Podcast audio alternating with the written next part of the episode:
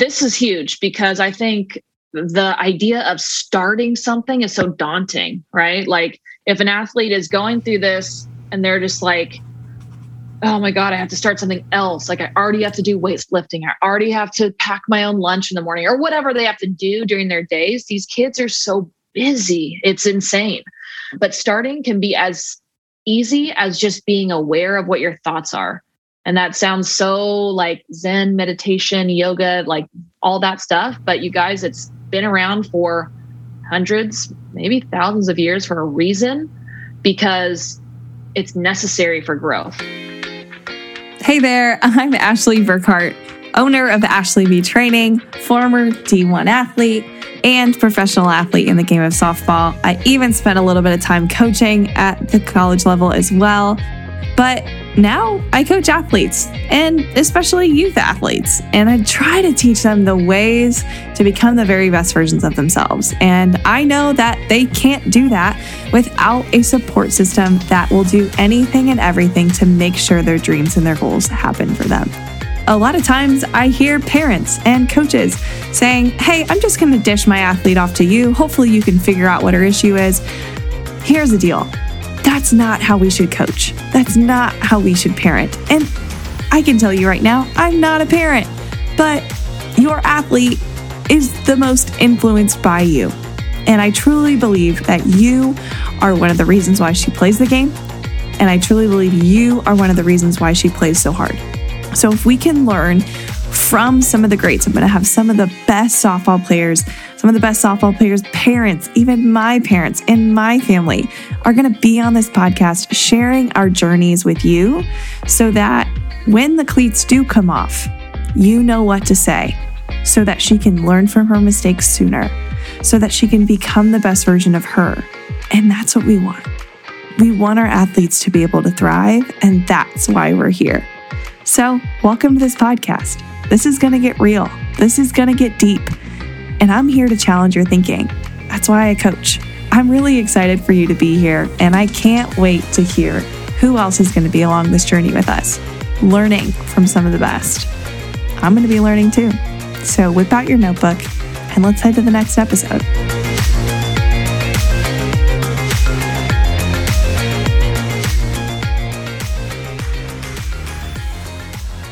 Hey, and welcome back to another episode of When the Cleats Come Off.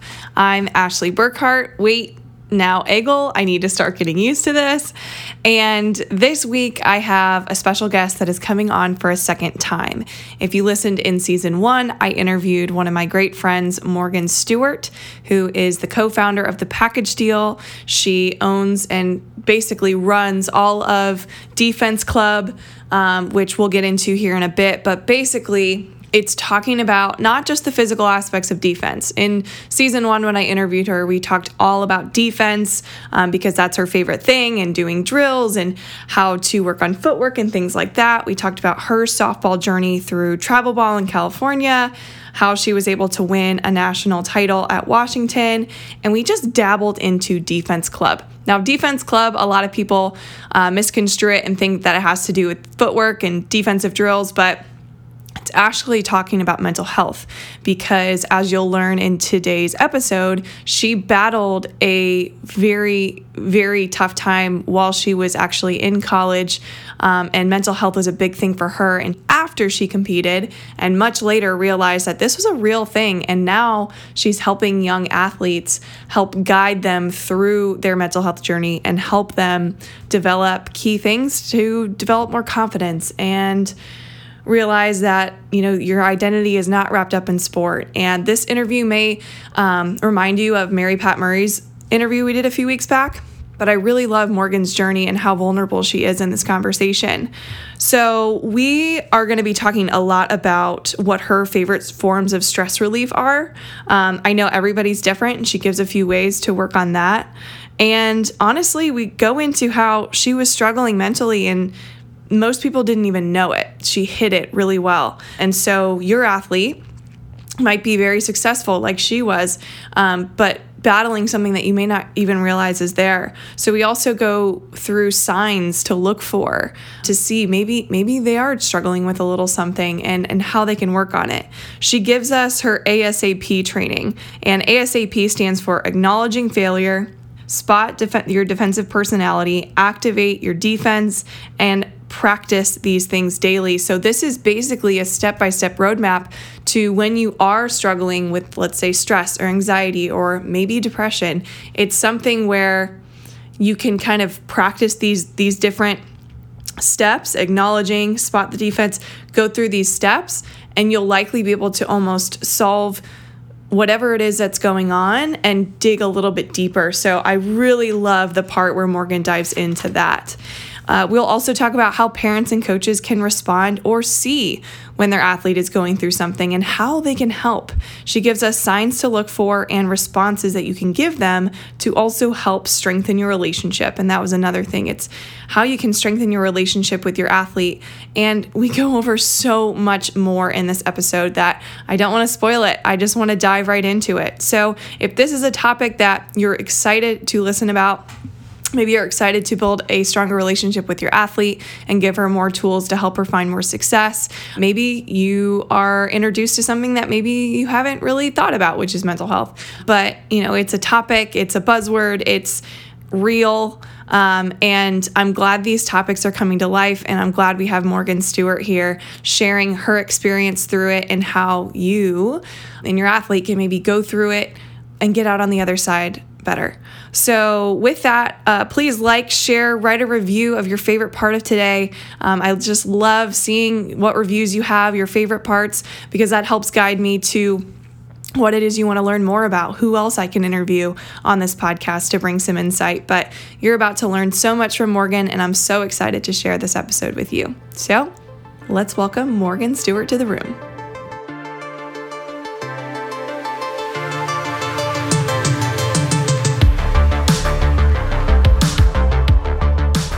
What's up, podcast listeners? I'm so stoked to bring Morgan Stewart back to When the Cleats Come Off. Hey, Morgan. Hello. Hello. Man, I've been wanting to do this conversation forever. Like, as soon as we finished our last conversation, I was just like, I can't wait for conversation number two. Strictly because we dabbled a little bit into mental health and defense club, which you started, which we'll get into. But you're just so honest about your journey and your story, especially regarding mental health, that I feel like this conversation is going to be a fun one and it's going to be one that people can learn a ton from. So I'm happy you're here.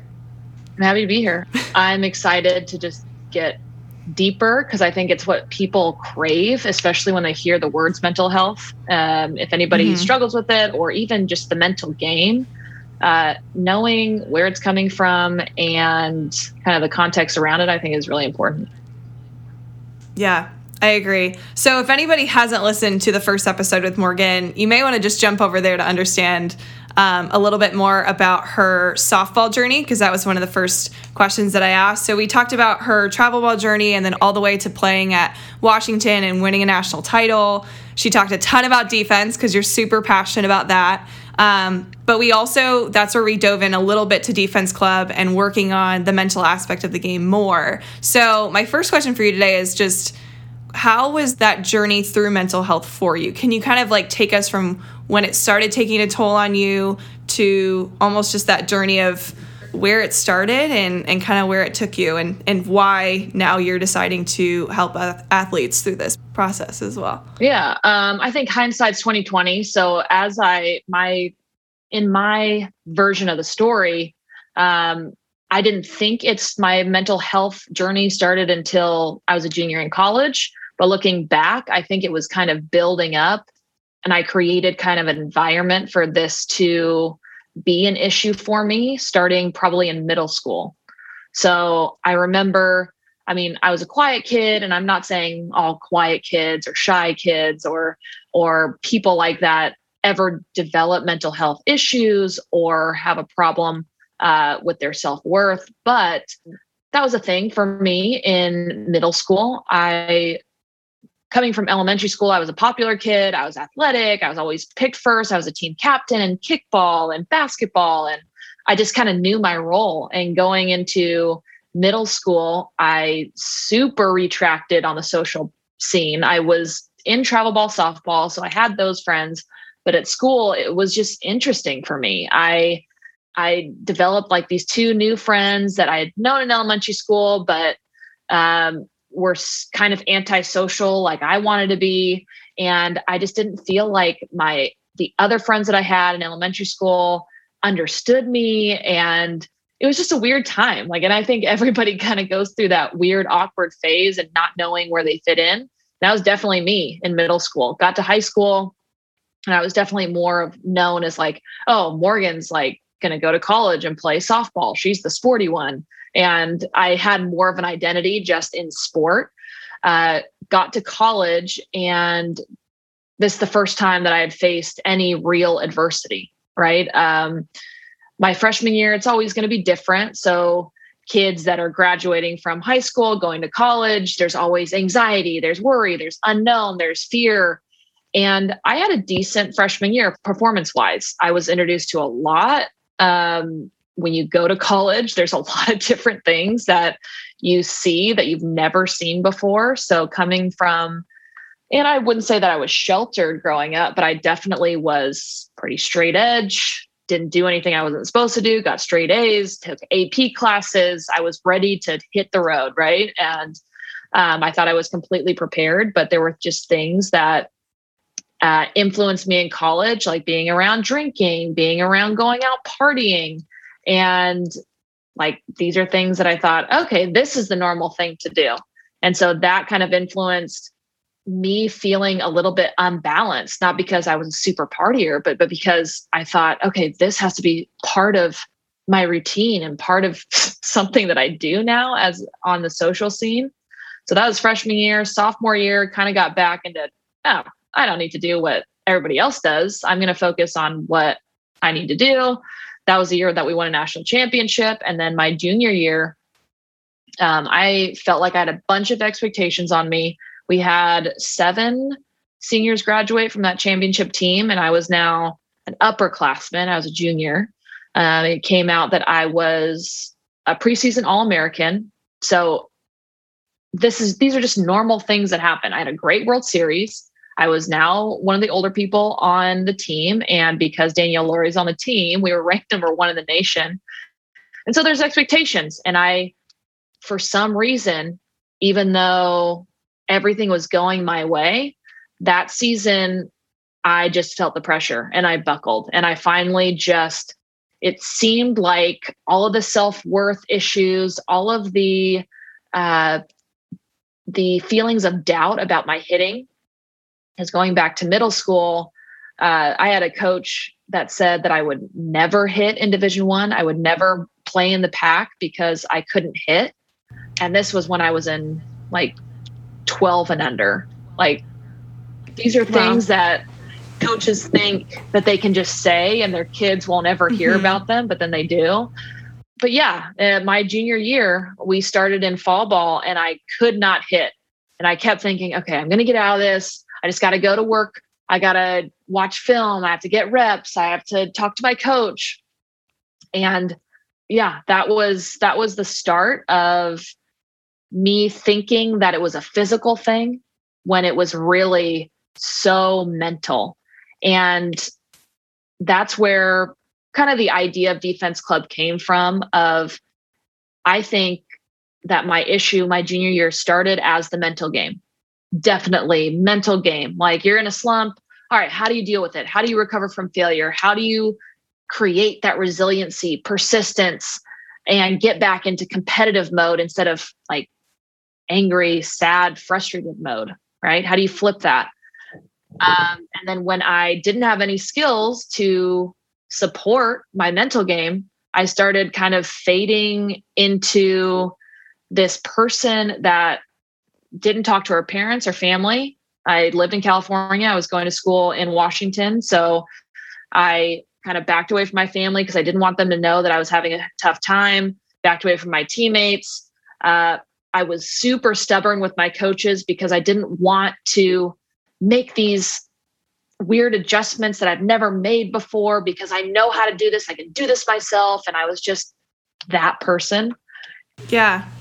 Did it feel like weakness? Like is it was a weakness talking to your coaches about this? It felt like I was failing over and over again because I didn't know the answer and I couldn't be even strong on the outside at a certain point. Like mm-hmm. talking about it, I would get so upset. So that's when it started shifting into a mental health thing for me because I got depressed. I had anxiety when I was playing. I think that is a big thing that athletes deal with is not just being able to work on their mental game, but knowing that hey, if we don't fix this problem and it's just going to wear away at you because your identity is so closely tied to you as an athlete and you as perform as a performing athlete. And I don't want to scare people because I think some having mental health issues is like a predetermined uh, thing inside of you, right? Uh, but it definitely was the case for me that it led to some mental health, this whole journey that I've been on for sure.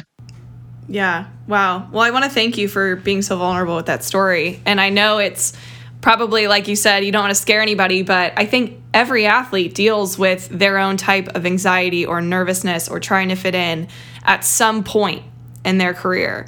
And I'm, I'm getting a sense that you started Defense Club simply because you want to help the athlete who doesn't know that it exists yet, or even the one that's in it, but like try to help the athlete before it happens so she knows what to do when it does come come to them. No, absolutely. I I mean, my ideal person that I want to help is those kids that are like 12 to 14 years old that are thinking okay, I'm having all these feelings, I'm having all these thoughts, I'm having doubts, but I'm going to hold it in because nobody else is really talking about it. And I'm just supposed to be going to practice and doing school. Like, I got it.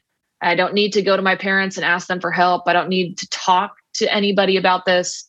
I got it. So Defense Club is literally made for those kids that are not even to the point of struggling, just thinking these thoughts are so normal. Like that is that is the message that Defense Club is trying to express is it is okay if you feel like you're not confident right now. You're not supposed to know who you are yet. You're not supposed to have this super concrete identity. You're not supposed to have all the confidence in the world. It grows with reps, with experience. Um, and so just having that message very clear is failure is okay. Thinking that way is okay. And how you get up is what matters. How you deal with those thoughts is what matters. So that's the biggest thing. Mm-hmm. Yeah. And and it sounds like just putting in the reps on the non softball specific side and putting in the mental reps are how it starts getting easier to get through something. And you can't put in the like if you don't start, like you'll never put in any reps and you'll basically come and just be like I don't know how to get through this. So what are some like mental reps that athletes can start taking maybe now, you know, whether are are experiencing anxiety right now or depression or any of that? that can or if they're not like what can mm-hmm. they put in now to get in some reps yeah that this is huge because i think the idea of starting something is so daunting right? Like if an athlete is going through this and they're just like oh my god i have to start something else. Like i already have to do weightlifting. I already have to pack my own lunch in the morning or whatever they have to do during their days these kids are so busy. It's insane. But starting can be as easy as just being aware of what your thoughts are. And that sounds so like Zen meditation, yoga, like all that stuff. But you guys, it's been around for hundreds, maybe thousands of years for a reason because it's necessary for growth. So, in terms of starting, it can be as simple as all right, at practice today, I'm while I'm taking reps, I'm going to take maybe 10 minutes out of practice and just notice what I'm thinking when I'm taking my reps or notice what I'm saying to myself before I step in the batter's box and not judge it. Just go, oh, I didn't even realize that I was like that my chest is kind of tight when I'm stepping in, or that I'm thinking, okay, just don't strike out, don't strike out, don't strike out.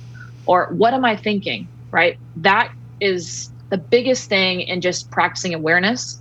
Um, and then how like kind of understanding the story that you're telling yourself. And I, what I'm going through right now, I call it like ASAP training. And this, you can see this, it's right on the Defense Club website. So, uh, acknowledge uh, is the first A, right? Acknowledge, it's acknowledging failure, but we're just kind of taking it back and just kind of understanding what you're thinking yeah. and what's causing some of these feelings. Mm. Um, and I would just say that that would be number one thing is understanding what you're telling yourself every single day. Because if you don't understand the kind of, if you're putting in negative reps, it's like, I mean, you're a hitting instructor. Uh, all right, you're telling people to get to extension. Mm-hmm. And if people don't know that they're literally just swinging the bat with their arms like this, how do they how do they know that they need to make an adjustment? Right. So understanding where your starting point is is huge. Yeah. And I, oh, it's funny you mentioned this because I, I think of when, let's say I tell an athlete to go to extension and she's really having trouble doing it. I really, I just ask a simple question of, what did that feel like? And then when they're like, I don't know what it felt like, I just start asking them questions like, did it feel like you made contact close to your body or far out? Did it feel like your shoulders were over that ball? And you just kind of prompt some questions of what it should look like. And if they say, no, actually, it didn't feel like that, and then you give them advice like, hey, if you're there, simply just work on, you know, staying behind the ball, hitting the ball out front, just simple cues. So you're saying that there's basically a way to communicate with athletes to give them cues to think about and then go over those thoughts that they're going through in order to make a change? I'm saying that mental practice is obviously just as important as physical practice. And mental practice, you can make adjustments just like physical practice. So yeah. those cues are going to be a little bit different and probably harder to feel for athletes because they can't just look in the mirror and go what am i thinking you know they can't they right. can't look in the mirror like they can to get to extension okay are my palms facing up? Are my are my elbows bent? Or are they straight? Right? Mm-hmm. so uh, one of the things or the next step uh, in asap right? Asap spot your defensive personality. Uh, there's a quiz that i have on my website as well that they can go through take the quiz and it will pop up three different personalities which i should probably update this because i know that there are more than three personalities. But um, one of them is the escape artist right if you take this quiz and you it populates all right you're the escape artist you're the girl that uh, when you fail you just don't want to talk about it. Mm-hmm. you you back away from everybody you go to work you you just you want to get out of there. You yeah. don't you don't want to talk about your failure you don't want to dissect it. None of that you don't like you don't want to face it right? Yeah. Is there shame involved so, there uh, well, yeah. I, I'm I'm an escape artist, so I basically describe myself. Uh, you don't want to admit that you did something wrong. You don't want, especially because you've worked so hard at doing it right, that when you don't perform, it's like, oh my god, I'm really a failure because I actually really wanted to do well. Mm-hmm. Right? It's and so you'll see anyways uh, in terms of adjustments when you're t- when what you're talking about if you kind of identify as this kind of personality what are ways that now that you know that you do this how can you combat that all right if i'm an escape artist i don't want to talk to anybody okay why mm-hmm. why just like you said all right are you ashamed are you afraid that somebody's judging you, your coach, your teammates, your parents? Um, and what adjustments can you make? You don't have to go up to them and say, hey, uh, are you judging me? It's not the kind of adjustments we need to make. But in our mind, we're making, we're flipping uh, our mindset instead of being nervous or scared or angry that people are judging us, right?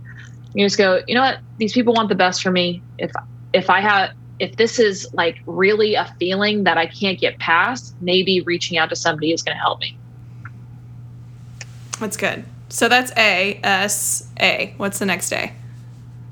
A is activating defense. So in this step, right, maybe reaching out to people is is something that you do.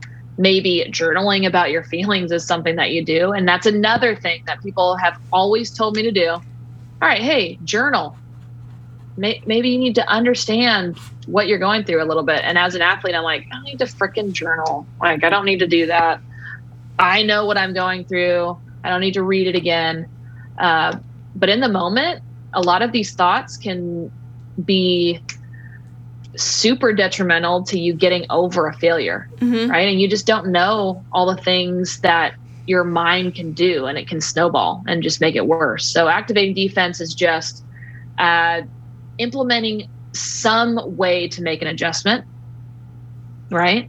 And these ways can change. If journaling doesn't work, try something else. If listening to a pump up playlist doesn't work, try something else. If doing a defense club course and understanding what are the things that you might be saying to yourself instead of negative thoughts, affirmations, right? Like visualization, doing different activities that can take the place of negative thoughts are super helpful. Mm-hmm. Um, if any of those aren't working, change it right this is where we we are trying to create a routine and a pattern for ourselves yeah i know everybody talks about journaling. I have my way of teaching journaling. How do you teach an athlete how to journal? Um, one of the easiest ways is to have kind of a template. We do this for the asap training. I'll just write out asap all right. What are you dealing with right now? Like either is it the feeling of being anxious? Is it, and why are you anxious? Right. And they just write out, all right, this is what's going on. Spot our defensive personality. What's basically what's the thing that's holding us back? Because the A might be, yeah, I'm really anxious that my parents are going to watch me play and I'm not going to do well so that's kind of the thing that we're dealing with but then the personality trait is and because i'm nervous i'm kind of not going all out or i'm not swinging as hard as i can or whatever whatever the way that they're dealing with it and kind of like unhealthy is a, not a good word but in a way that's not letting them be their full best self they're dealing with it in some way mm-hmm. And then the next A is all right, how what are we going to think differently? How are we going to pivot and shift our thinking? Or what are we going to do differently, even physically, that's going to help to alleviate this anxiety or what I'm doing, right? Mm-hmm. So maybe that could be having a conversation with my parents before we get to the game, going, Hey, I'm kind of nervous to play in front of you guys. And even having kind of an open conversation that's something else we talk about in defense club having this open dialogue is so healthy between parents and kids that even that can lift a lot of anxiety yeah so having a conversation or going hey mom and dad just for like the first inning can you guys sit in the outfield instead of right behind home plate it's like a lot for me right and then P is that stands for practice, getting reps with mm-hmm. this same thing over and over. And that's so critical. And even if you adjust what your second A is, that activate defense, even if you adjust what that is and still get some reps doing it, then you'll be able to know what works for you and what doesn't.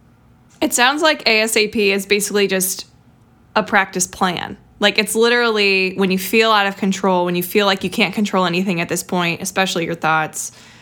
ASAP is basically just here's how you can control what's happening. Here's how you can see it, and it's all written in front of you.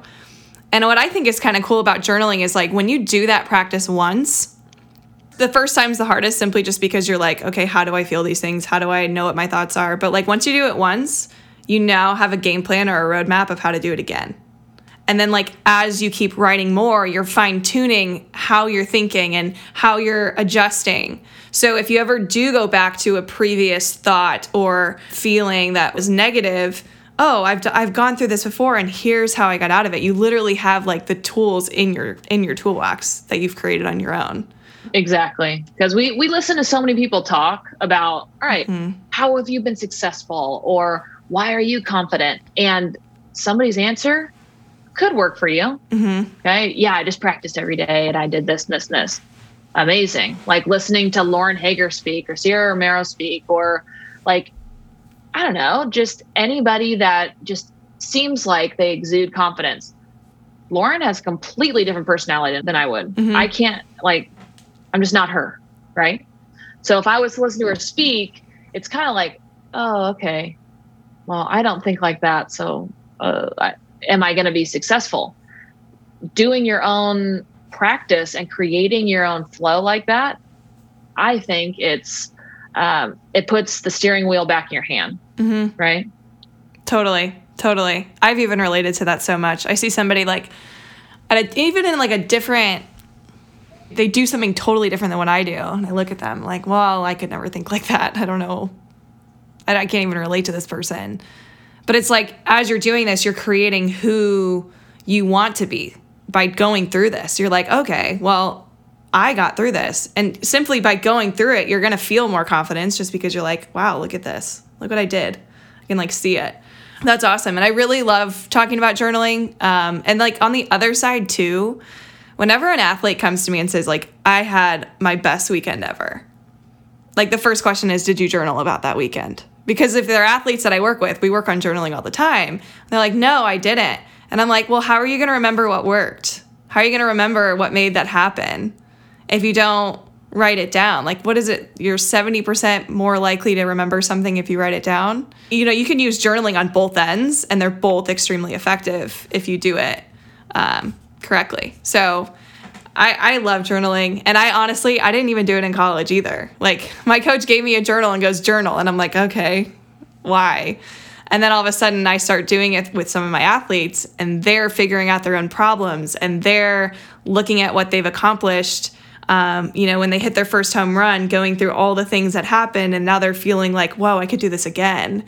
And they're just, I don't know. I, do you ever think as a coach like your goal is to make athletes not need you at some point? Like that is definitely my goal because I I mean every coach that we've had, I mean we're not currently playing for them anymore unless mm-hmm. we've asked them, "Hey, can you be my mentor?" which I've been I only bring that up because I feel like I need more mentors around all yeah, the time. Me too. But yeah, eventually our coaches go away and mm-hmm. and not because we don't like them anymore we don't need them anymore or maybe because we don't need them anymore but we move teams or we grow up or we stop playing softball and yeah absolutely if you're a coach i want to get as much information as i can to my kids uh, until i can't see them anymore and that's exactly why i felt like i needed to start defense club as soon as possible uh, no pun intended there but because I felt like there were so many kids that were getting my physical side of defense. Like, all right, we got our fielding position dialed in, we got glove work, we got footwork. And it's so funny when you actually talk to the girls and they go, okay, what what's what do you get out of out of lessons or hanging out with me or or the p or the girls in their lessons? And some of it is reps and practice and getting better at softball.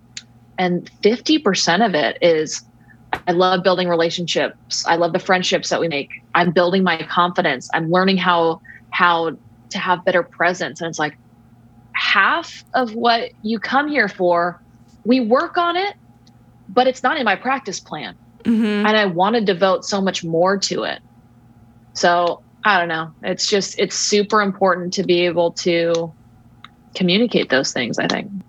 It totally is. So you mentioned the three personalities. I'm just really curious what the other two personalities are. Oh, yeah. So the three are escape artist, which I already said, rage machine, mm. which is we all know this person because it's the one that we don't want to be around after they strike out. They'll eat they kind of wear their heart on their sleeve. They're super emotional. They will throw things. They'll cry. They'll yell.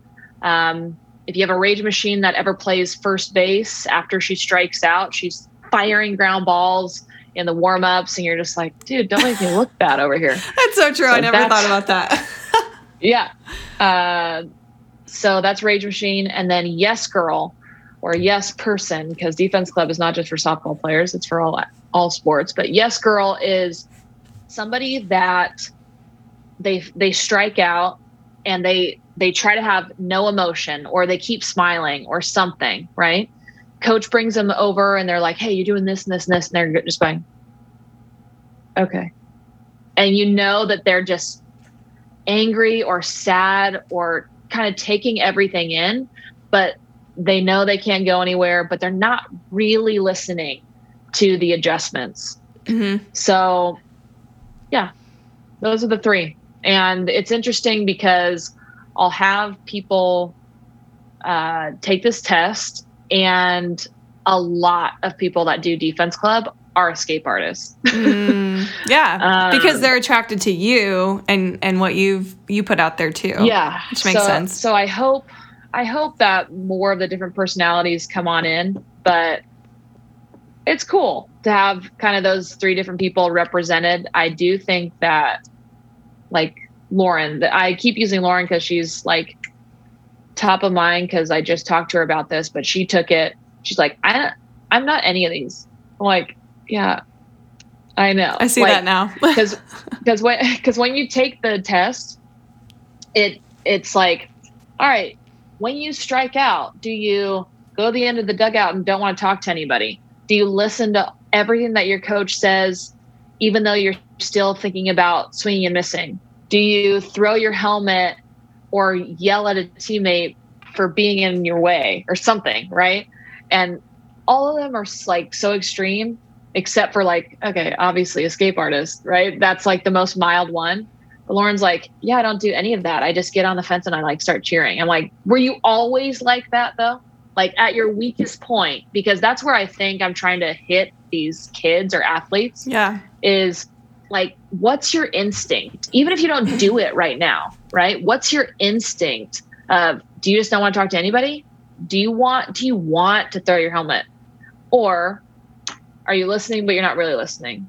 Right. So yeah. she goes, Oh, so how I would play when I was 12. And I'm like, Yes. What? Mm-hmm. of course. Yeah. So then we we got to it eventually. That's funny. you know, as you describe these, I think there's also like a denial person. Like someone that's in denial. Like how could that happen or it was somebody else's fault.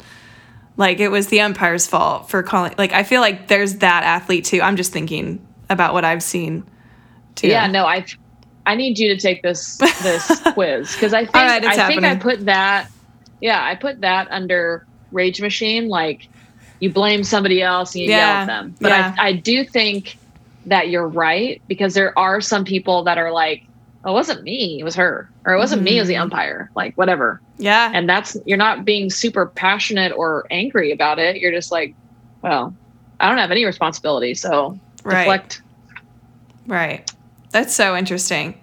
Um, could you be a mix of two? Because I'm thinking yes. of my game, and I I think the escape artist and the rage machine. Like sometimes I would get so upset, like especially when I was at my worst, my rage machine would come out, and people were like, "Don't talk to Ashley." And I had like you know one or two people that I could talk to in that situation, but everybody else was like, "Uh, uh-uh, uh I don't want any part of that." but but I do yeah, think I was also I mean, an escape artist like you a little bit too. Yes. Uh, that is part of like the technology that I'm not in charge of, of being like, oh, you are equal parts, all three of them. I need to work on this quiz a little bit more, but right. I, I want you to, to, uh, take it as is and see what you get. Yeah. I'd really, I'd really like that. I'd have to put myself in like a college, my college self at least to try to see. Because mm-hmm. sometimes it was just, you know, a mixture of all three. I love that.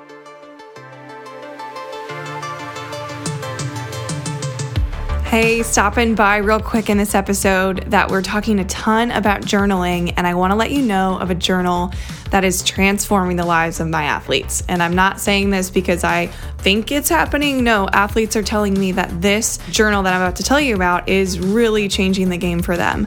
Um, the journal that I'm talking about is the Always Grind Hitting Journal. So, Always Grind and I, we partnered, I think it's almost like a year now. Um, and I bought a ton of journals for them for my athletes. And they actually gave me a code that you can use to get 10% off your order of these journals. Now, specifically, we're using the hitting journal. So that means that through every single hitting session that athletes have in the cage or with me, we go through all of these different prompts. And uh, basically, you start off with your focus of the day, you write down any drills that you did, things that you thought you did great today, things that you want to improve based on the hitting session.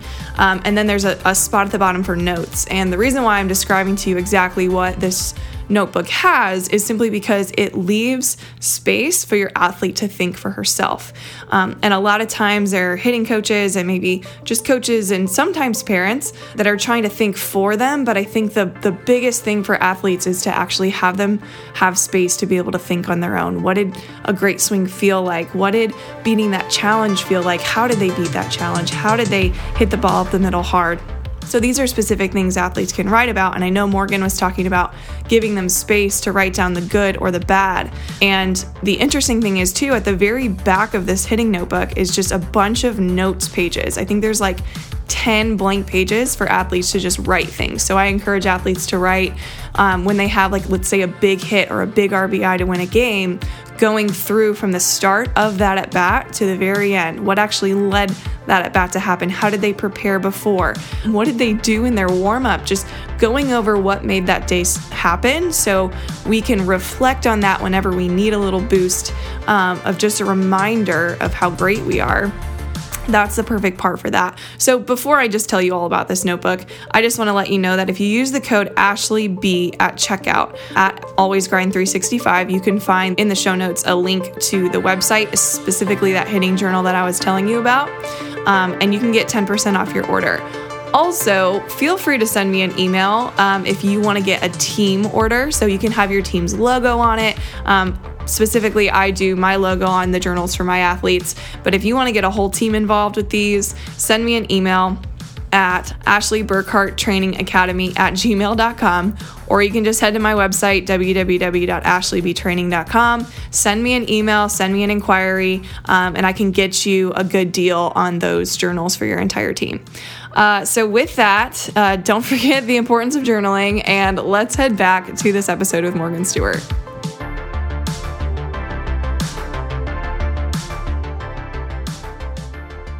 So you mentioned when athletes are at their lowest of lows. Do you have a specific moment that was maybe your lowest, and how did you get out of that? My lowest was probably it's tough. Okay, so we were ranked number one all year my junior year, mm-hmm. right? Mm-hmm. And I didn't hit literally all year. Yeah. And um, we got to the World Series and we were two and out that year. And after the game, I have never done this in my entire life. I walked up to my dad and I sobbed, sobbed, crying in his arms.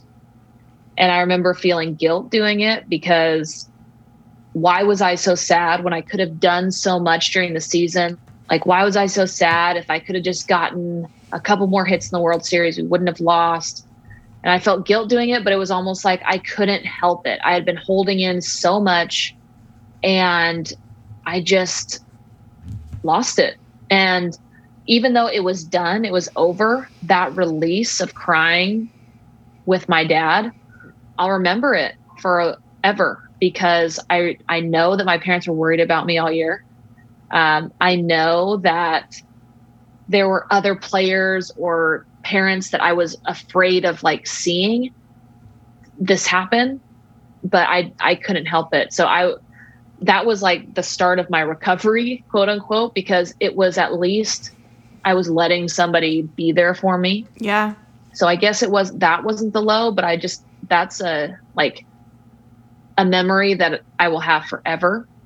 So the low part, I guess, is just going going through that and feeling like I couldn't be around anyone because I didn't want to break down. I knew I had to keep going or quote unquote knew I had to keep going because if I didn't practice, if it was just going to get worse. Right. So I thought I was the only one that could do anything, which I'm right.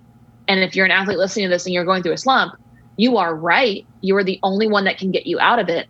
But it's going to be in a different way than you think. It's not going to be because you're going to get one miraculous hit even if you're telling yourself you suck the whole time and you're afraid to strike out the whole time the way that you're going to get out of it is by flipping the the order of this. It cannot start with you getting a lucky hit. It starts with you going you know what? I'm going to do this. I'm going to fricking do this because i don't want to waste any more time. I'm wasting time feeling sorry for myself not talking to my teammates not sharing this experience with my family who got me here before before I sunk into this rut. And going back, like that's my biggest regret. I felt like I wasted a year of being able to, I mean, for girls playing softball, this might be their dream. I mean, some people might go and play pro or have a goal of playing on the Team USA or in the Olympics. But for probably vast majority of people playing youth softball, playing in the College World Series is their dream. So, yeah, my lowest point was when I felt like I didn't have anybody that I could talk to, or I didn't have any different tactics to try. I just thought I'm doing everything I can and it's not enough. And that's a scary place to be. Mm-hmm. I would not want any other player or especially young softball player to deal with that. I'm glad you mentioned your family in that situation because you know, I know a lot of athletes right now are with their parents every day and like their mm-hmm. parents are always around them. This is why when the cleats come off exists because coaches can only be with athletes for a couple hours a week, if that. But parents are who's with them outside the white lines. Um, I know in college, like that's not the case. Um, it's mostly your coaches and your teammates. But let's talk to parents right now who are always around their athlete. What are some signs that maybe in that in that point that you were in, or something similar, that parents can look for to maybe see something that they didn't they don't normally see from their athlete that can kind of help them understand that they're going through something right now. Signs. And parents know their kids way more than a coach will ever. But i know that i get this question a lot. One thing is after a performance good or bad how is your athlete, right? Like after a good performance, does she want to talk about the game or is she quiet? Right? Does she want does she want to talk about softball? Does she want to talk about different things? Like how is your athlete after a good performance? And then how is your athlete after a bad performance? This could be obviously very simple. And my point is is your athlete kind of absorbing everything after she fails or doesn't have a good game or the team loses? Is she super quiet? Is she super mad? Like, what's the difference there? And ideally, after you get off of the field, we should be in a neutral state. Mm-hmm. That's, and when I say should, it doesn't have to be that way. Maybe parents want to relive the game a little bit and talk about and talk about the game, but listen to the language of if she has a bad game, I need to do that. I I needed to get that hit. I needed to do this uh, versus I wanted to. Right. The difference of the language um, is something to just be mindful of, and it's not this this uh, scary thing of like, oh my God, you're using the word need. Uh, we got to get you help. No, it's just when you hear that, um, the word need or I have to is tied to kind of identity, right? That that feeling of I need to do this or else people are going to look at me different. I have to do this or else it means I fail. Mm. I wanted to is more of the story that you're telling yourself of I want to do this but if I don't it's okay. And this is where it's hard with the line for elite athletes because I know that when I was growing up I didn't want anybody to say, hey, it's okay if you don't, if you guys don't win, it's okay if you don't get a hit. I'm like, no, it's not. It's just not. Right. And that's, and that's something that is like so in competitors And it's okay to want that so bad. But there is a line between thinking that you have to do something because it makes you you and you want to do something because you're a competitor and you want to do your best. Mm-hmm. So, establishing that and understanding that, or I understand as somebody that's gone through it and someone that's kind of had been tough on her parents, especially my mom. And I remember her language, and she would always just go, Hey, just go out there and have fun. And I'm like, It's not about having fun, it's about doing my job. Right. And I remember this kind of language in my head and just kind of discounting my mom and going, ah, you, you, don't even know. Like, yeah. you aren't even an athlete. And like, I feel bad voicing it now, but I know that kids are thinking this because I thought it. And I didn't say that to my mom. Like, maybe I did when I was super upset. She's like, oh my God, just, you're fine. Ugh. No, it's not fine. I spent hours doing this one skill and I can't freaking do it. Like, what does that say about me? Right. And in reality, kids, one, need to realize that their parents know a lot more than they do. and it's it's hard to communicate that and have kids believe it. Right. And two, as parents, instead of just leave it as, hey, go out, go have fun out there. Right. That can be a triggering thing to some kids because it's like, yeah, no, I'm not trying to have fun. I I this is like what I do every single day now um, maybe shift the language to like, hey, need or want? Do you need this? Right? Do you need this to be you? Or do you want this because it's going to make the experience more fun? Right. And it kind of levels up that just the one liner of a parent with such good intentions, right? Because what are sports? We have to have fun in order to learn and to get all the lessons that we that we want for sport and in life. Mm-hmm. i mean what are the sports that that most of us like? I mean i like the sports that i'm pretty good at and i have fun at sports when i'm doing well at them. So if you say have fun it's pretty much like hey go be great because you're going to have fun when you're doing well. It's just i know i'm not i'm definitely don't know what I'm talking about when I'm talking about parenting. but in terms of talking to a kid that is stubborn and that doesn't want help and thinks that their parents don't know what it's like to be a travel ball player that sacrifices weekends and takes themselves super seriously, I kind of know what I want to hear and what I don't want to hear. yep. I, I feel that to my core. You mentioned parents having the best intentions for their kids. They do. They always do. I have a question about something that you've probably experienced because you're a coach just like me. What do you say to the parent who they say, Well, we're coming to you because she won't listen to me anymore? And uh, you, you say something, you coach them, you cue them on something, and the parent's saying, Well, I've said this a, a hundred times to them. I've said this so many times. Again, that parent has the best intentions in mind, but do you think that verbiage is hurting or helping your athlete? It's different for every athlete, but in that case, if they're saying that sentence to me in front of their daughter, yes. most of the time I'll go, "Yeah, they're right. Listen to listen to your parent." Yeah. You know?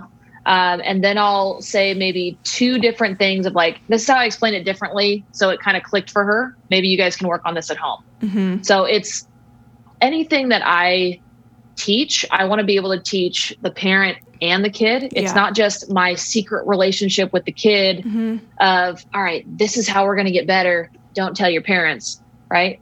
Mm-mm. No, this is a collective thing.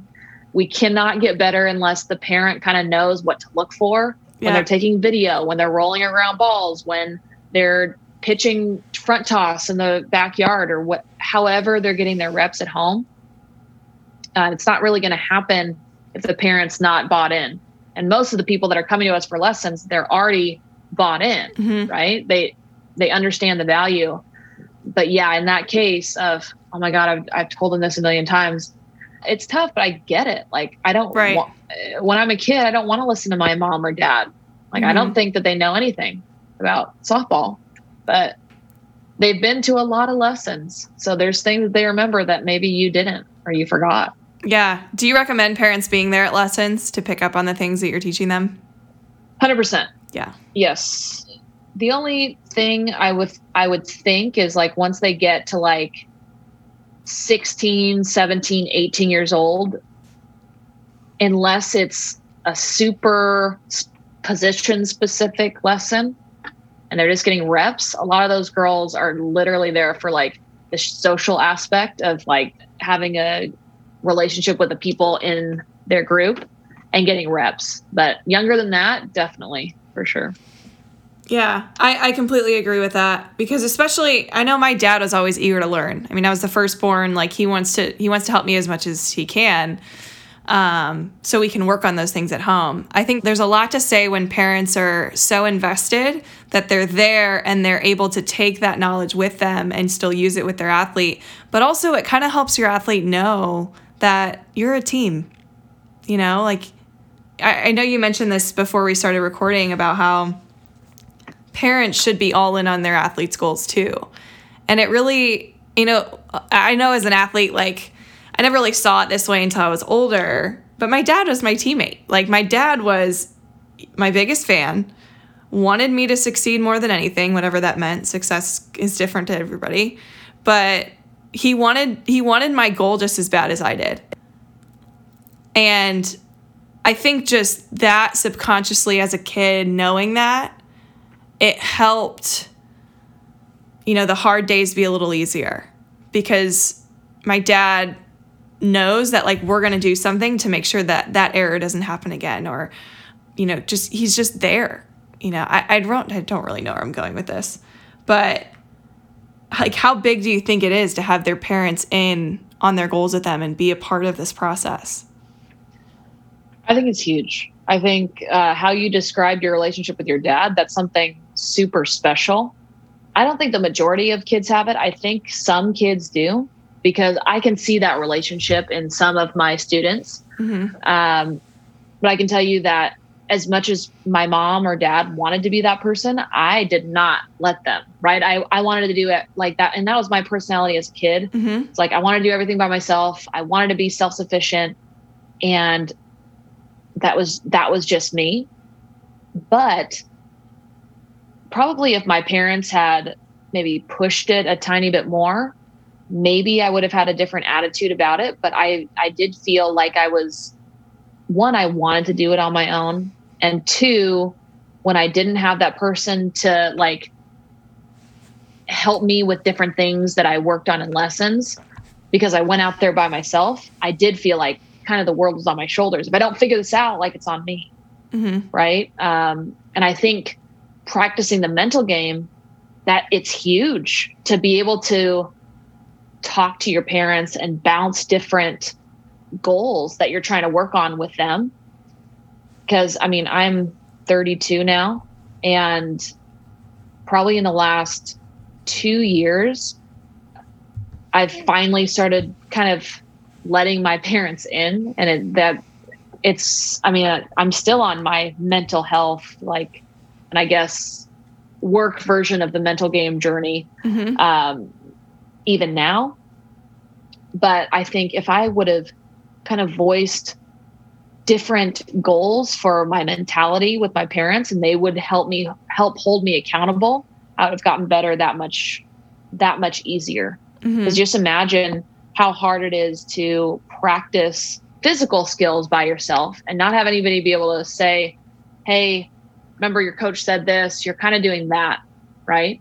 And mentally, no one's holding you accountable except for you unless you're having these conversations of, hey, all right, let's let's go through your ASAP journal, right?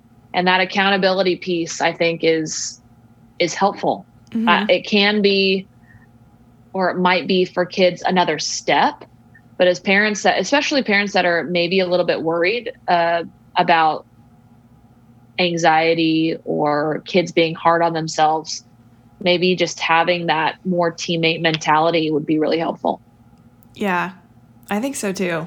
You know, I never, again, I never thought of it that way growing up, but that was big because it's like it's not just all on me. But I do believe, if we're being honest, that it did almost bring this type of negative mentality when it came to sometimes I try to please my dad with my performance because he was my teammate. You know, I know a lot of athletes they're like trying to please their parents or they're trying to please their teammates. And like that's that's where they get caught up is like trying to please other people. Do you think that they should start doing it for themselves more and like how could they practice that if that's the case? That's a tough question because I think that a lot of us play sports for the competitive nature. Right. And when we're being competitive, we have to have something to compare to a little bit. Mm-hmm. And if that's our performance in front of other people, I think there's a healthy amount of that when we're talking about sports because mm-hmm. there's not really a sport that you're going to play that you have aspirations to play where you're not playing in front of other people and you're not I mean, you want to look good in front of other people, right? I think what really matters is if you don't perform and you fail, what is are you punishing yourself for that? like what's your relationship with with those people that you're trying to impress if you're trying to do well in front of your teammates or your coaches or your parents and you have a negative feeling when you're doing it that's something to address but mm-hmm. if you're mm-hmm. doing it like all right this is this is my thing all right i know he's watching here i go like i'm going all out versus oh my god he's watching me i don't want to do this wrong because we're going to have to practice like a million hours at home right that's uh, that's probably something to address. Yeah. It just depends on how you look at it. Yeah. I mean, there was a stern moment in my career, and I, I remember saying this on the podcast probably twice at this point, but it was, I think I broke some sort of record at Purdue, and my dad was there, and I was like, Dad, like, I did that for you. And my dad was so pissed. He was so mad at me. He's like, Ashley, why on earth would you do that for me? He was so mad. And I was just like, oh, what do you mean? Oh. um, and then it's funny, like as you're describing this, it makes me think of, well, after that moment, I kind of looked at it in the way you just described as, okay, there's all these people in the stands. Oh, dad is here. Okay, let's let's put on a show. Like let's show that let's show them what we've been working on, you know? And if you don't get it done, it's like, okay, I still have another opportunity to do that. And maybe that's why my career from that, you know, significant moment kind of went the way that it did but you're right. Like there was a part of me that was like, it kind of got rid of trying to please dad. And it was just kind of like, instead of pleasing him, it's like, let's put a smile on his face. Let's go. Like it'll be fun. And then like looking at it in the other light, like what could happen? What could I do in this situation? Instead of, oh gosh, what could I screw up in this situation? I love where this conversation is going. Like I, I, I had no idea we'd go here, but I just love it. I know you wanted to mention a couple things that parents can maybe say to their athlete to build a stronger relationship because I can't tell you how many people listening are probably wanting, you know, parents wanting a better relationship with their athletes or even coaches wanting a better relationship with their athletes how can they kind of build that bridge piece by piece? What kind of conversations should they be having? You mentioned a few of them, and I and I guarantee if some if parents are going to go do that, um, that'll help their relationship. But is there anything else that they should know to kind of help build yeah, that bridge? Um, like I mentioned before, I think a, a big conversation to have is like need versus want. Yeah. Right. Like let's have awareness around that. Um, another big one is and I was struggling to to voice this before the call even started and kind of condensing it because the language could either like be a trigger for your athlete or it could be kind of a a conversation starter. And I think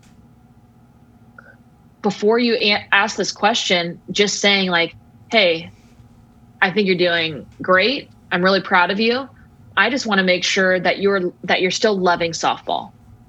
Right? Um, and I think that's something that a lot of parents ask me when kids are dealing with burnout in this COVID s- season or the last two years. It's been like, oh my God, these kids are going through a lot. So I don't know how to kind of handle it.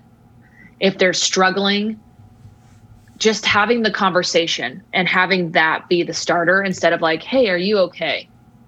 Most kids are gonna be like, yeah, I'm fine. What do you what do you mean? Like, I have to go to practice, I have to do my homework and it depends on your relationship with your kid but i know that if if it was me even this conversation would kind of just put me on like what are we doing here like are you trying to analyze me are you trying to like are you trying to get me to not play softball? You know, I, I would be defensive. I mm-hmm. would. But like if you start off like, hey, you're doing really great. Your grades are awesome. Really proud of you. Whatever the case is with your player or daughter, and then, hey, just want to make sure you're still loving it. And I think if I was a kid and I was having a tough time, I'd probably just be like, yeah, I really like it. I do like it, but I don't like messing up. I don't like spending hours on things and then it means nothing. So that's like probably a huge thing that parents might hear and you know, at least it's a conversation starter instead of having those feelings kind of live in their athlete. And it's not that they need to talk about them, but at least the parent knows where they're at. Mm-hmm. And I think even too, just asking, okay, if they're willing to go deeper, it's like, okay, what do you love about it? Like, what do you love about softball? What do you like about softball? And then one, that's going to boost their mood because you're going to be like, well, I love my teammate Chloe and I love getting the RBI hit and like getting them almost excited to talk about it. It creates an environment where they're willing to share more. And maybe after that conversation, you're like, okay, well, what are some things you don't like? And like, same thing like you're saying maybe just creating an environment for them to talk. No, absolutely. And I think I think one big thing that a lot of kids or parents something that is there's a block in communication is parents don't want their kids to play softball if the kid doesn't like softball. Right. Right. right? And like all the parent wants is that the kid's learning great life lessons, the kid's happy, and the kid's just learning how to do something that's hard while also understanding that if they fail, it's okay. Like mm-hmm. it's not going to change you as a person. That's the parent. Most parents are on that in that line of thinking. I agree. Most girls want to do well because it makes them look better and because they they like softball and they like doing things that make them feel good. Okay? Um, and I think having this conversation is going to do, could do exactly what you said. It's going to kind of boost them and remembering, okay, why do I do this? Why do I love it? Mm-hmm. And that's that's a huge thing in creating that awareness. And it's like, okay, I got all right. I might be doing bad right now, but like all these things I love about it, I'm in. You know, like I can do this week. Yeah. or on the other side, having this conversation and a kid goes, you know what? I really don't like it. I really don't. And then the parent goes, oh, okay, let's try something else. Let's get you into something that you love. And that's not, and I'm not the person that's like, yeah, give up when it's hard. It's not what I'm saying. It's the kid that's pushing really hard, has been through a lot, et cetera, et cetera. You know your kid best. I am 100% for the grind and working hard and all that. But if the kid is just like, man, I really want to try like art or skiing or something else. Oh, okay. Right. I think, I think parents, most parents don't want their kid to do something that they don't enjoy, especially when they're paying so much money to do it. Mm-hmm. Totally. I can't, I've heard a couple instances where, you know, their kid gets to that point where they're like, we can call it burnout, or just they don't enjoy it anymore. And, you know, their kid takes a year off. And then the next year they're like, I miss this. And then they come back with like a like more of a fire and more of knowing what their why is. And then they're playing their best softball because there weren't other things trapping them that that were there before. So, you know, taking a break from something is not a weakness. It's actually a strength. And some kids, I bet, need that conversation. Uh, I agree 100%. And I know that there's kids uh, here that are afraid to take a break because they'll lose, lose their spot or other kids aren't taking a break. And it's just one of those things that you are still kids, you know, like breaks are okay. It's not going to ruin your whole softball life to take a little break. Yeah. I mean, even like a week off for some people is not even like a thought, but it might be exactly what you need. Mm-hmm. Mm-hmm. Wow. That's why I always think like coming back from the holidays is always exciting because like we, I'm thinking about college right now where the fall was so strenuous. We were lifting so much, it was so hard, and then we get you know a month or so off, and then you're almost like more hungry when you get back because you're like, okay, like I did work on some things over Christmas to like just work on some little things, but also it's almost season. Like the anticipation's there. It's like they're more willing to work on it. But I don't know. That that's not really like a break because I'm still working in between, but it's enough to like have enough time to work on the things that I want to work on, you know, have full control over my practice schedule and then come back and be like, okay, let's do this. Let's go win a national championship.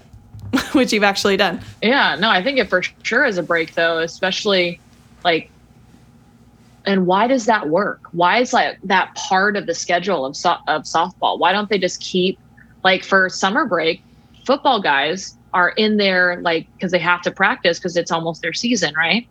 Why does that break of Christmas even exist for softball players? Why aren't they made to keep practicing cuz the season's so much closer? Oh, because we've been working our butts off all mm-hmm. this time and our bodies kind of need to heal a little bit from maxing out in the fall in weights and being there every single day it does work to actually have a change of all right i'm going to work out over here and uh, i'm going to take a break from being around all these people 24 7 mm-hmm. just a little break and then i'm back in it yeah right? We all can learn from that. We all can do that. Even I think about work now. Like I know we're not players anymore, but I need to do that more with my work. Same. Same for sure. Which you you just described to me a, great break you took for this weekend, but um, it is a thing. Everybody needs a break sometimes. All right. Tell me how people can can learn from you and Defense Club. Like, where can they go to have access to the ASAP quiz, to mm-hmm. uh, personality quiz, things like that? They can go to defenseclub.com. Uh, there's a lot of free stuff to explore, right? Uh, you don't have to pay to look at the personality quiz or learn about ASAP training or to just even start on your journey on your own, right? Uh, go over there and maybe just get your bearings. That's what that's what I would do. I would probably sign up for the email list because I've got some emails that go out that just explain what Defense Club is, what our goal is, what our mission is, and parents that are listening, what do you got to lose, right? Uh, if you're interested in this conversation right now, and some if some of the things I've said or that Ashley said has been like, oh my God, that's my daughter, or that's me, or yeah, I wanted to learn more about this. Defense Club is just introducing a lot of these mental concepts. We don't go super hard into any certain thing just because it's like an introduction into it. I'm not a psychologist, but I bring in um, like Katie Cheadle was just on for one of our live events. She's doing a course on the line between the mental game and mental health, which obviously I'm super excited about. Uh, but she's a performance coach, certified, and she does uh, therapy for for kids as well. So really excited. So yeah, my website. I start to ramble about all this stuff. Go to my website and check it out. No, I think every parent, if you are interested in this, should at least just have your athlete take some of those quizzes and go see what the results are. Like, I bet parents would be so surprised to see, um, you know, which personality your athlete is because you may know, but you may not know some things about them. And I think, like you were saying, the more there can be like conversation around this, the more you know each other better. Like this, the easier this process is going to be. So go check that out. I'm going to make sure all of the links that Morgan just talked about will be in the show notes. I also think I'm just going to include, we've had a couple other mental health conversations, and Morgan's old episode will also be in the show notes for you to refer to as well. But man, I'm so I'm so happy you're here. I'm so happy we could dive deeper into this. Um, but before I let you go, I want to ask you five rapid fire questions for Five to Thrive. Yes. You into it? Tell me. You nervous? Yes. No. all right. All right. Well, let's start with this one. I know how much you love working out. And how often is workout a stress reliever for you? Every time I work out, I feel better. Me too. Every time. Me too. I knew I knew that would be a good one. And it's just ironic that you just came from a workout before hopping on this call. Um, yes. And I feel great. I love it. I love it. What's a go-to song for you to listen to when you just need a boost? Oh my gosh. One of my favorite songs right now is The Bones. This one, I'm going to show you, Ash. This is like a random song. It's not like a uh like an athletic song. the Bones, Maren Morris, and I like the one. How do you say their name? Hoosier? Who, who's anyways, their combo duet it's okay. really good right now. I may have to put I may have to put that in the show notes too for everybody that's interested. Um, I love it. That I, th- I think and, everybody uh, has like a song ooh, or two. Look up look up Lake City Drive. I just discovered these people. Hmm. Lake City Drive. I think that's what it is. Yeah. They've got some good stuff on there. I like them. I like it. Ready for the next one. I one. like it. um, what's your favorite or top like go-to rep? Like if somebody's dealing with anxiety right now, would be I know you said like the first thing would be assess, but like do you have like a favorite rep that you feel makes a very large impact? Maybe it's journaling, maybe it's, you know, other types of stuff. Do you have a favorite? Move. Uh, just like the workout, right? Help me move or not get away to forget what you're going through, but when your body moves, it talks to your brain, right? Like mm-hmm. we move, we release chemicals in our brain that helps us feel better or just gets our mind off of just ruminating on the same thing. So I would say move your body. That's a good one. I oddly enough love going on walks with my dog for that reason. Like mm-hmm. get your thoughts out. That's so good. Have to do it. I love that. Do you have a favorite sports movie? And what is it?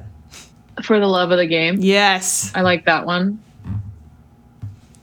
I mean, A League of Their Own, obviously, is classic. Everybody probably says that one. Yeah. I mean, my senior quote did come from A League of Their Own, but For the Love of the Game is that's a good one. I'm gonna yeah, I'm gonna go watch it good. tonight now. Uh, love it. Well, before I ask you this final question, I just want to thank you once again for coming back on um, and sharing your journey a little bit deeper, being vulnerable, but also for the impact that you're making on the game. Like you are literally teaching athletes something that you wish you would have had. And, you know, honestly, I wish I would have had this growing up, these opportunities that you're providing. So you're kicking butt, Morgan. Well, thanks for having me on. I, I mean, obviously, I like talking about this stuff. So anytime I will come back and do it again. I love it. I love it. Everybody should go check out Morgan's stuff. So, last question that I'm going to ask you is what's one piece of advice that you could give parents of athletes that are going through this tough sport? One piece of advice for parents. I think to just trust themselves they know their kid. You know, you you do know more than you think that you know. Even if, like, as you're going from 12s to 14s to 16s to 18s, it's like I see parents go from like rec ball to travel ball and they get so stressed and they they're just like, ah, I know we need to go to this workout, and this workout, and this workout, and I think the coach need, wants her to do this, and it's so much that I think just listening to your kid and having these conversations is really important, even if your players like, oh my God, it's like not a big deal. You'll be so thankful that you've like had these conversations and you know where she's at.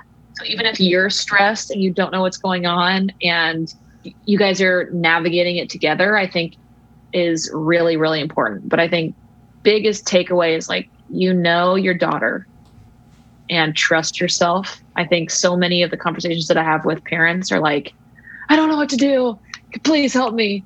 And most of what I do is I'm confident in what I say to your kids just because I've been there. You should be confident because you've known her her entire life. Like you you do know what to do. And most of the time it's just like, "Hey, are you still loving this? Why do you why do you like this? I support you. Go do your best." That's it. Beautiful answer. I love that. And I love you, girl. Thank you so much for coming on. And we'll probably have to have another conversation just like this one. Yeah. Anytime. Anytime. This is always so fun. And you're very good at asking questions and getting all the information out. Thanks for having me. Thanks for coming on.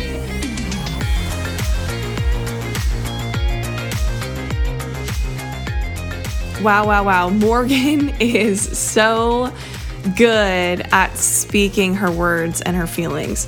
It is probably something that she wasn't that good at before she went through this and is now on the other side of it.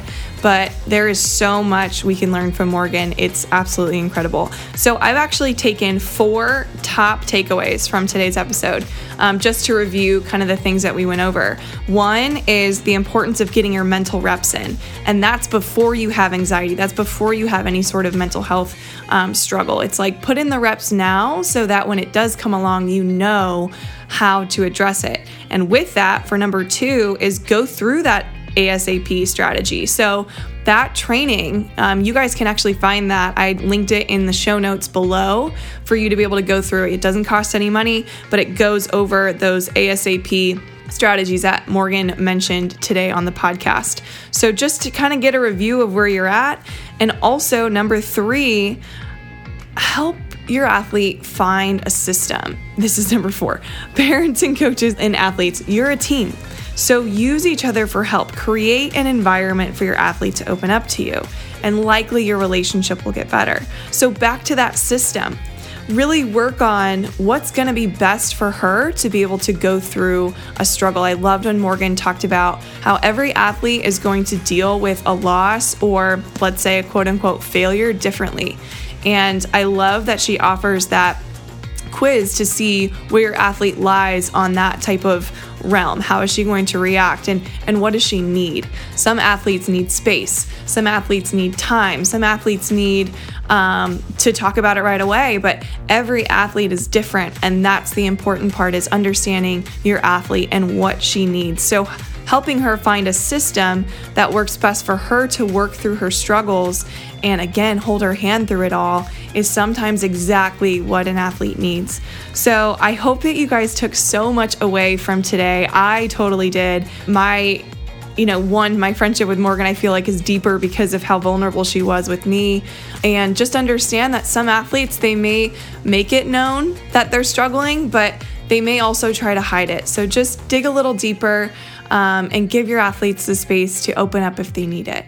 Um, so, with that, I just want to let you know that you're doing the best that you can. You're doing an incredible job, and I hope this helped you. And if it did, or it brought somebody into your into fruition in your brain, go share this with them, just one person, or maybe you share it with your team. The more people that can listen to this conversation, I fully believe the stronger our game gets and our the stronger our kids get as well. So with that, I'm going to send you off. So don't worry. We will be back next week with another episode of When the Cleats Come Off, and I know you're going to love it. So stay awkward, stay humble and kind, and please like, share and leave a review so we can see what to give you next. See you next week.